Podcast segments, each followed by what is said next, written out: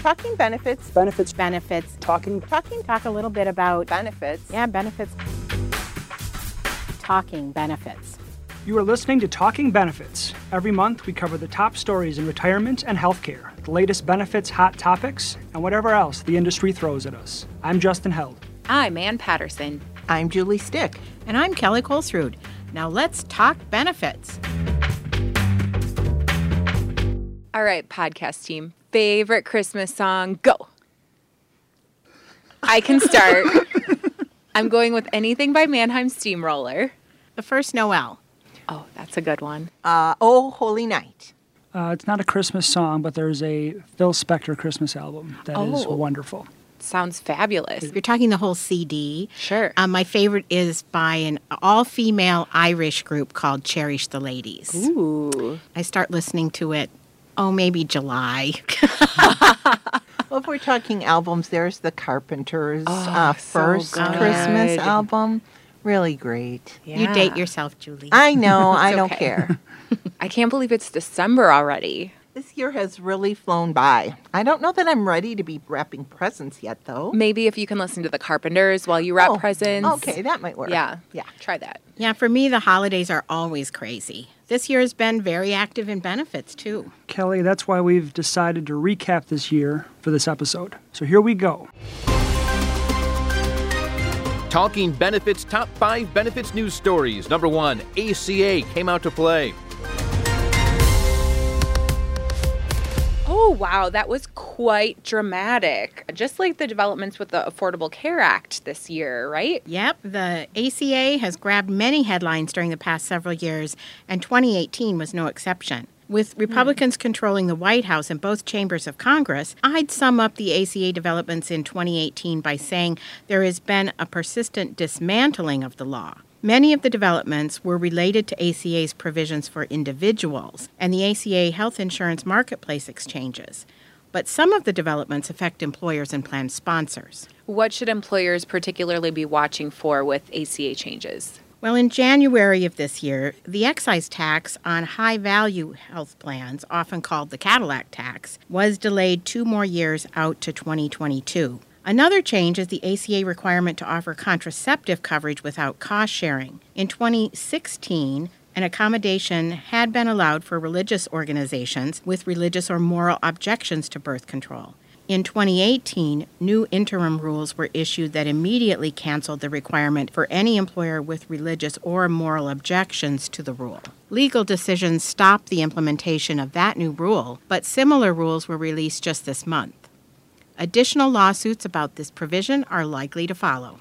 Kelly, anything else that might be of interest to employers? Weren't some types of health plans redefined to make them more appealing for a broader audience? Yes, you're right again. The requirements were changed for association health plans, short-term limited duration health insurance, and health reimbursement arrangements, also known as H R As, to make them all easier to access and more attractive to employers and individuals. Not everyone agrees with the changes, and there are lawsuits pending and new state laws that challenge these changes. What about the employer mandate um, and all that Form ten ninety-five reporting? Anything new with that? Well, the employer mandate is still in place. Okay. And the reporting component stayed pretty much the same. But the I R S did start sending out the first penalty notices to employers that didn't offer A C A-compliant health plans. Also, they sent notices to employers that didn't file the forms or filed them incorrectly. The first group of penalty notices focused on the twenty fifteen plan year, and now they're starting to send out notices related to the twenty sixteen plan year. So if employers get something in the mail with twenty sixteen on it, they should not discard that thinking it's an old piece of mail or... Exactly. Okay. If it's from the I R S, Don't just Don't just it. throw it away. Yeah. Good advice. That's, that's always a good one. What about other A C A changes aimed at individuals and the marketplace exchanges? Well, the biggest change came as part of the tax reform law passed at the very end of twenty seventeen. That new tax law included a provision that dropped the A C A individual mandate penalty to zero dollars. So, in other words, it negated a big incentive for individuals to have health insurance. In addition, the federal government removed or greatly reduced programs that support the A C A public health insurance exchanges. As with some of the changes I mentioned before, there are lawsuits pending that challenge these changes. And in addition, some states have passed new state laws to reinstate some of the A C A provisions, such as the individual mandate. Okay. So the main takeaway for employers is that the A C A is still law, so they have to keep offering A C A-compliant health plans and reporting that they do so. Yes, that's true for the moment. But there are legal cases, proposed bills, and regulations that may change that, so stay tuned. Talking benefits, top five benefits news stories. Number two, prescription drug costs. Employers got their fill on R X Stream escalation.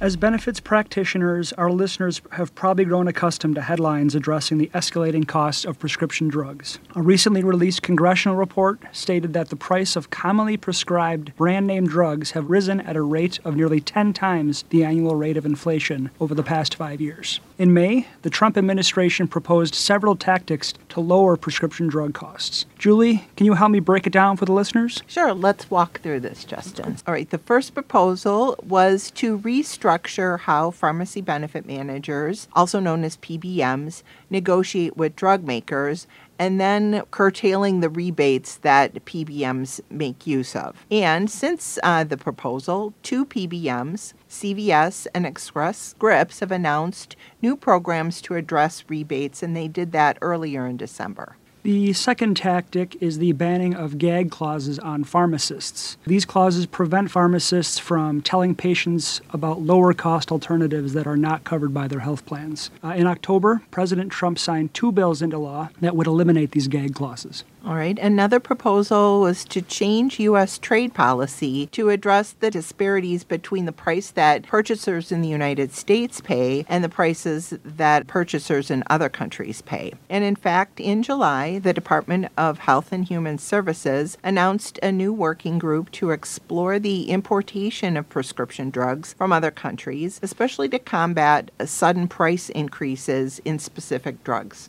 And similarly, in October, the Trump administration proposed having Medicare base what it pays for some of these expensive drugs on the average prices in other industrialized countries, such as France and Germany, where prices are much lower than they are here in the States. Uh, this proposal is in the early stages of rulemaking, and it is currently awaiting public comment. Okay, a couple of other ideas that were included in President Trump's blueprint uh, was the idea of approving more similar but cheaper biologic products to treat cancer and other diseases. And another was to increase drug price transparency by making drug manufacturers disclose the list prices of these drugs in all those T V ads mm-hmm. that we see. Now, there hasn't been much movement on those two proposals. Okay. Other interesting developments include the mega mergers of C V S Health with Aetna and Cigna with Express Scripts.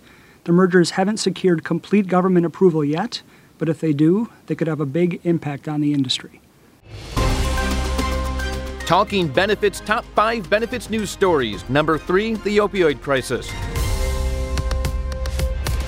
As we all know, the opioid abuse crisis has been a top news story for the past couple of years. The president declared it a public health emergency in late twenty seventeen, and various stories, studies, proposals on the topic were released this year. Now, according to data from the Department of Health and Human Services, in twenty sixteen and twenty seventeen, eleven point four million people have misused prescription opioids. So over forty-two thousand died from overdosing on opioids, which is over one hundred thirty opioid-related deaths per day. It's a huge problem. It's very sad. And Anne, these trends were echoed from an employer perspective as well. According to our twenty eighteen study on mental health and substance abuse, more than one half of responding organizations have seen a increase in the number of opioid-related claims in the past five years. This October, a sweeping bipartisan law was enacted that focuses on addressing this crisis. It creates, expands, and reauthorizes programs and policies across almost every federal agency, aiming to address different aspects of the opioid crisis from prevention to treatment to recovery. Earlier this year, several states and cities across the U S filed lawsuits against opioid manufacturers and distributors, and they said that they started the problem with a misleading marketing push in the mid nineteen nineties. And how they did this was they underplayed the risk of opioids and exaggerated their benefits, which led doctors to overprescribe. So this has been happening for years and years. And the goal of this lawsuit is to get kind of a tobacco-like settlement agreement. We'll see what happens, if that helps anything. Uh, and the good news on this front is that several pharmacies and P B Ms have voluntarily adopted new policies that limit opioid prescriptions to far shorter durations. Also, the death rate from opioid abuse seems to have reached a little bit of a plateau recently. Even so, this crisis has had a devastating effect on employees and their families. Yeah, absolutely. Talking benefits, top five benefits news stories. Number four, the fiduciary rule. Do agencies think it's a fi-do or a fi-don't? In March, a panel of judges from the Fifth Circuit Court of Appeals vacated the Department of Labor's rule, saying that the agency had exceeded its rulemaking authority in adopting a new advice definition, and it acted arbitrarily and capriciously, that's hard to say. I hate it when they do that. Yeah. In adopting, we should start saying those words more. In adopting the rule as a whole. In other words, they ruled that the D O L's rule was not, quote, reasonable, unquote. The court issued an official mandate vacating the rule just this past June. Then the Department of Labor said in an announcements and in a field assistance bulletin numbered twenty eighteen dash two that they will not be enforcing the D O L rule. This means that firms that change their policies to comply with the rule are okay for now. Julie, what about those firms that did not change their policies? Well, there's a bit of uncertainty in that area, Justin, a kind of limbo, if you will. Some experts think the old five-part fiduciary test that was first spelled out back in nineteen seventy-five is back in force. Other experts caution that it's safer to stick with the new rule, even though it's been vacated. This seems pretty vague. So uh, where do you think this leaves us, other than in a little bit of a mess here? A little bit of a mess is true. The Department of Labor is now considering a regulatory option in light of the Fifth Circuit decision. So according to the fall twenty eighteen agency rule list that the agencies put out a couple of times a year, a final rule from the, the D O L is expected to be released in September of twenty nineteen. And what about the S E C? Now, that's a good question. Yes, the Securities and Exchange Commission, or S E C, is involved in this issue, too. In April of twenty eighteen, they released their proposed regulations geared at broker-dealers and advisors. However, their proposed rules did not include a uniform fiduciary standard, nor did they define what is meant by best interest. Their comment period ended in early August. And also looking at the agency rule list that I mentioned earlier, the S E C plans to issue a final rule on this topic in September of twenty nineteen as well. Okay. So, Julie, does this mean that those two agencies could work together on this standard? It's possible. It's possible. And in the meantime, in the absence of federal consensus, uh, New Jersey is considering developing its own state fiduciary standard that would be applicable to broker-dealers, agents, and investment advisors. Okay. Talking benefits, top five benefits news stories. Number five, paid leave. Whether it's leaving on a jet plane, on that midnight train to Georgia, or leave me alone, employees want to be paid. So there is one type of benefit that all employees love and appreciate a lot, and it's paid leave. Now, here, in the United here. States, as yeah, I love it. We all love it, don't we? So in the U S, as, as you all know and as our audience knows, there really are no federal laws that mandate that employers have to provide any type of paid leave to their workers for any type of purpose. There is the Federal uh, Family and Medical Leave Act, which we call F M L A. That mandates twelve weeks of unpaid leave for employees who are eligible to take care of a child, a spouse, or a parent, or if they themselves are ill. I feel like we've been hearing a lot about paid sick and family leave lately. Julie, why do you think that is? Well, you're right, Ann. We have been hearing a lot about this, and why it warrants a spot on our top five list here is there's been a lot of activity. So, but much of the activity in these two areas of paid sick and paid family leave, it's been happening at the state or local level. There is one exception, though, that I want to mention at the federal level. At the end of twenty seventeen, as part of the tax reform law that was passed, Congress included a tax credit for employers that voluntarily choose to provide paid family and medical leave to their employees. So specifically, employers that pay half wages to employees out on leave get a tax credit of twelve point five percent of the amount of wages paid. Now, if an employer pays more than half wages, the tax credit increases incrementally up to twenty-five percent. So the tax credit is available only when the paid leave is given to employees who make less than seventy-two thousand dollars a year. And the credit will be in place through twenty nineteen, and at that point, it will be analyzed for its effectiveness before it's decided whether or not this credit should be extended. Now, this past September, the I R S issued guidance and frequently answered questions on this tax credit, and they asked people uh, to give them comments and feedback. The comment period was open through November twenty-third, and just for other benefits nerd enthusiasts out there, in case you're wondering where you can find those F A Qs and that guidance, it's I R S Notice twenty eighteen dash seventy-one.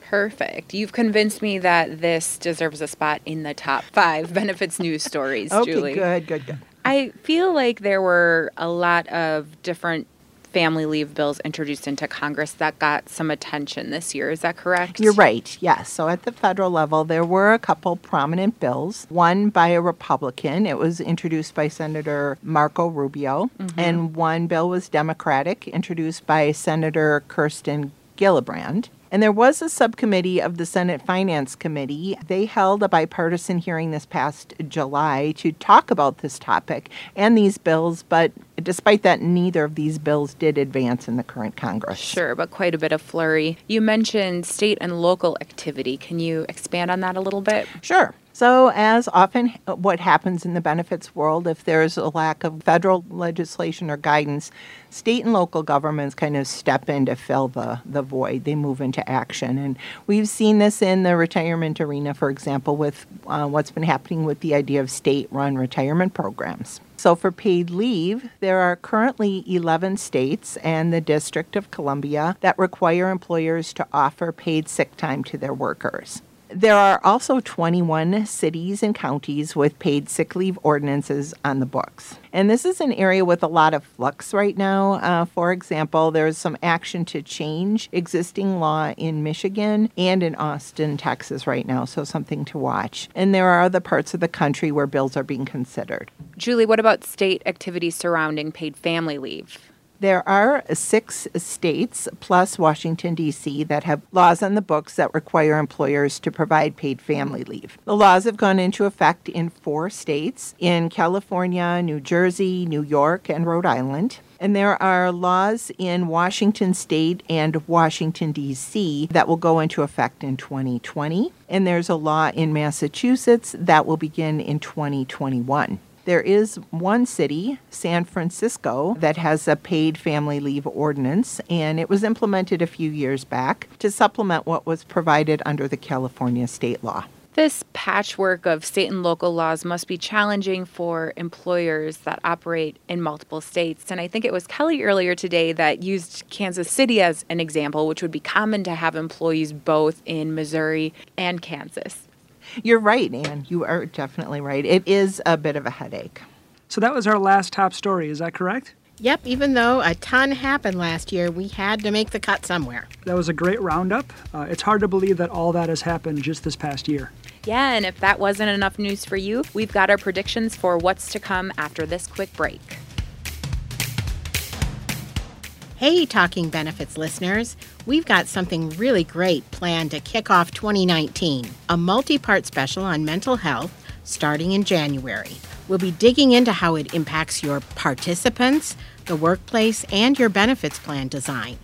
So if you haven't already, subscribe to Talking Benefits so it automatically appears in your podcast feed.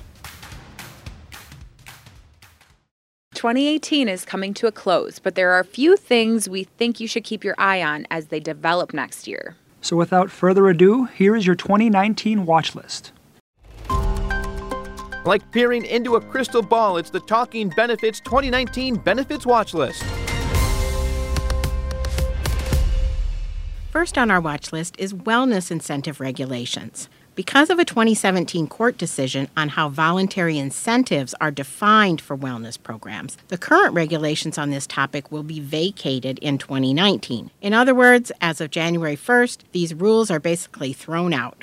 The court suggested that the Equal Employment Opportunity Commission, or E E O C, which is the federal agency that wrote the original rules, should write some new rules. Although the E E O C thought they might be able to issue proposed rules by January first, the agency is not going to make that deadline. Instead, the E E O C is estimating that it will issue proposed rules no sooner than June twenty nineteen. Because the regulation process usually includes proposing rules, then a public comment period, followed by a review of the comments, it's likely that it would be at least twenty twenty before there are final rules on wellness incentives. So question, Kelly, what should employers do about their wellness program incentives that are starting January first? That's a good question. There will probably be a period of uncertainty, and that's why we've put this topic on our watch list. Employers that have or are considering wellness programs will have to monitor developments. And of course, we'll be watching closely for any guidance or new regulations, and we'll share that information with our members and customers through various channels as soon as it's available. Perfect. Okay, retirement legislation takes the second spot on our watch list. Among the many retirement plan bills introduced into the current Congress, two got the lion's share of attention throughout twenty eighteen. The Retirement Enhancement and Savings Act, or RESA, and the Family Savings Act. In fact, the latter bill, the Family Savings Act, was passed by the House in September as part of a Tax Reform two point oh package. In these waning days of this lame duck Congress, there's been talk that a new retirement bill will be introduced by the chair of the House Ways and Means Committee, Kevin Brady. Or it may be tacked on as an amendment to a currently pending bill. Julie. Mm-hmm. Not to interrupt, mm-hmm. but does that bill have anything to do with the Civil War? Am I crazy? No, it actually does. It's called the Shiloh National Military Boundary Adjustment and Parker's Crossroads Battlefield Designation Act, or H R eighty-eight. Wow. Oh, the mysteries of Congress. Mm-hmm. That's fascinating. Mm-hmm. Or another possibility is that it may get wrapped into government funding legislation. Julia, can you tell us what this is all about? Sure.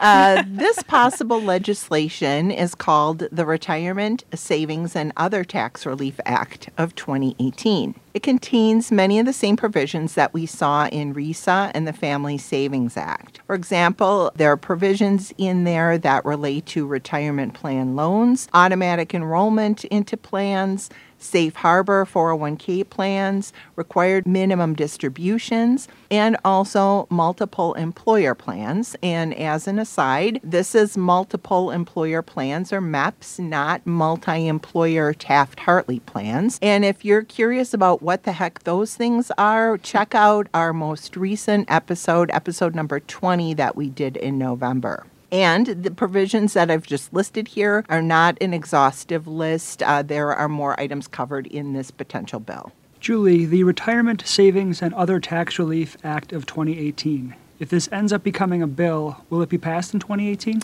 That is a very good question, Justin. Um, if it ends up being introduced as a standalone bill, it could possibly pass the House, but it does seem unlikely that it would pass the Senate. However, there are chances that some sort of retirement legislation could pass in the next Congress. Julie, why do you think that is? Well, first, many of these retirement plan provisions have bipartisan support. Mm-hmm. And then second, it's looking as though Representative Richie Neal, who's a Democrat from Massachusetts, will become the next chair of the House Ways and Means Committee. And he's been a supporter of several of these recently discussed retirement legislative proposals. And also in the Senate, it's reported that the Finance Committee will be chaired by Chuck Grassley, the Republican from Iowa, and he's sponsored retirement plan reform legislation in the past. Okay.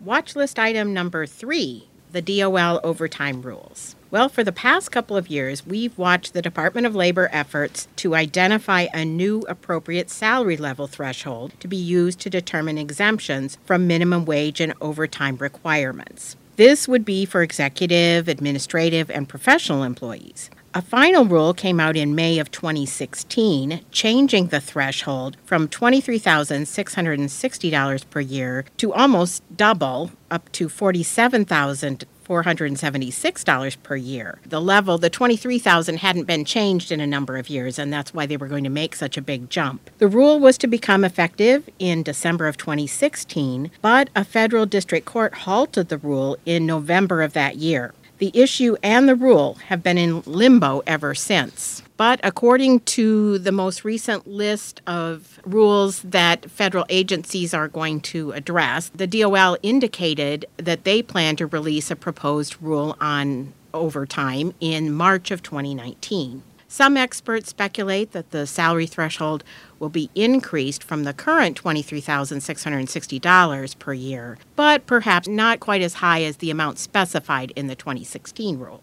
Number four on the watch list is multi-employer plan solvency. And in this instance, I am talking about multi-employer Taft-Hartley plans. Now, although most multi-employer defined benefit pension plans are in good financial shape, there are about one hundred fifteen of them that are in poor shape. Some of these plans are very large, and should they become insolvent, they could disrupt the entire multi-employer system and the P B G C's multi-employer program. Throughout twenty eighteen, we watched the activities of an ad hoc congressional committee. It's a bipartisan committee called the Joint Select Committee on Solvency of Multi-Employer Plans. They held hearings, they gathered testimony, and they gathered comments from stakeholders as they attempted to identify possible solutions to these problems. They were charged with proposing legislation by the end of November of twenty eighteen to be voted on before the end of this year. They were not able to meet that deadline, but the committee's co-chairs announced that they still feel a bipartisan solution is attainable, and they continue to work to find it.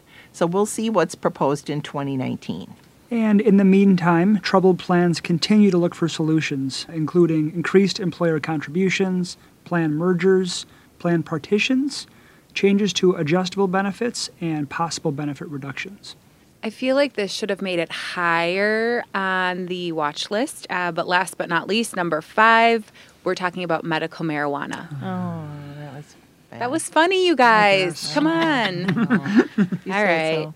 All right, here's the deal with medical marijuana. In twenty eighteen, voters in three additional states approved the use of marijuana for medical purposes. So those were Oklahoma, Missouri, and Utah. And that brings us to thirty-three states and D C The state rules for medical marijuana are not the same in each of those states. As a reminder, however, because marijuana is still illegal federally, ERISA health plans cannot cover medical marijuana. So it just further complicates everything.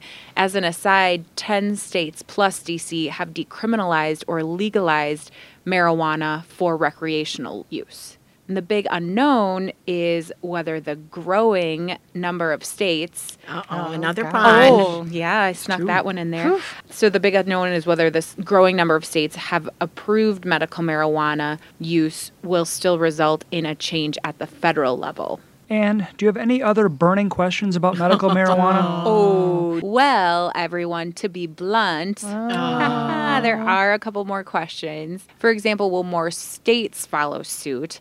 And then on a national level, will the U S follow Canada and other countries that have legalized marijuana? And if so, will it be limited to medical use or expanded to include recreational use as well? And then if medical marijuana is legalized at the federal level, will benefit plans eventually cover it? So a lot of questions to keep us on our toes in twenty nineteen. We're waiting for the fog to clear. Oh, man. Groaner. So that's it for this episode. You might have noticed a different voice in the mix on this episode. We wanted our benefits news coverage to be authentic, so we brought in a real news anchor. Our special thanks go out to Milwaukee C B S fifty-eight morning anchor Mike Kirkov for his vocal stylings on the story intros. Thank you, Mike. Thank Thanks, you, Mike. Mike. And we'd like to give a listener shout out to Jeff Reynolds of the Alaska Tanker Company, located in Beaverton, Oregon. He's a self-described faithful listener who loves our bad puns, which I will take personal responsibility for, although Ann did a great job this month. I think you won that one, Justin. Thank you all for reaching out. We'd love to hear from you, too. Got a topic suggestion, some adoring kudos, or you just want to let us know you're out there? Email us at podcast at i f e b p dot org. Thanks for listening. We will talk to you next month, which is actually next year. If you like what you hear, please rate us on iTunes. It helps others find the podcast. And subscribe to it on iTunes, the Apple Podcast app, Stitcher, or whatever podcast app you prefer, so that our episodes will automatically appear on your mobile device. Today's program is copyrighted in twenty eighteen by the International Foundation of Employee Benefit Plans. All rights reserved. The opinions expressed in the podcast are those of the speakers and not to be used as legal counsel.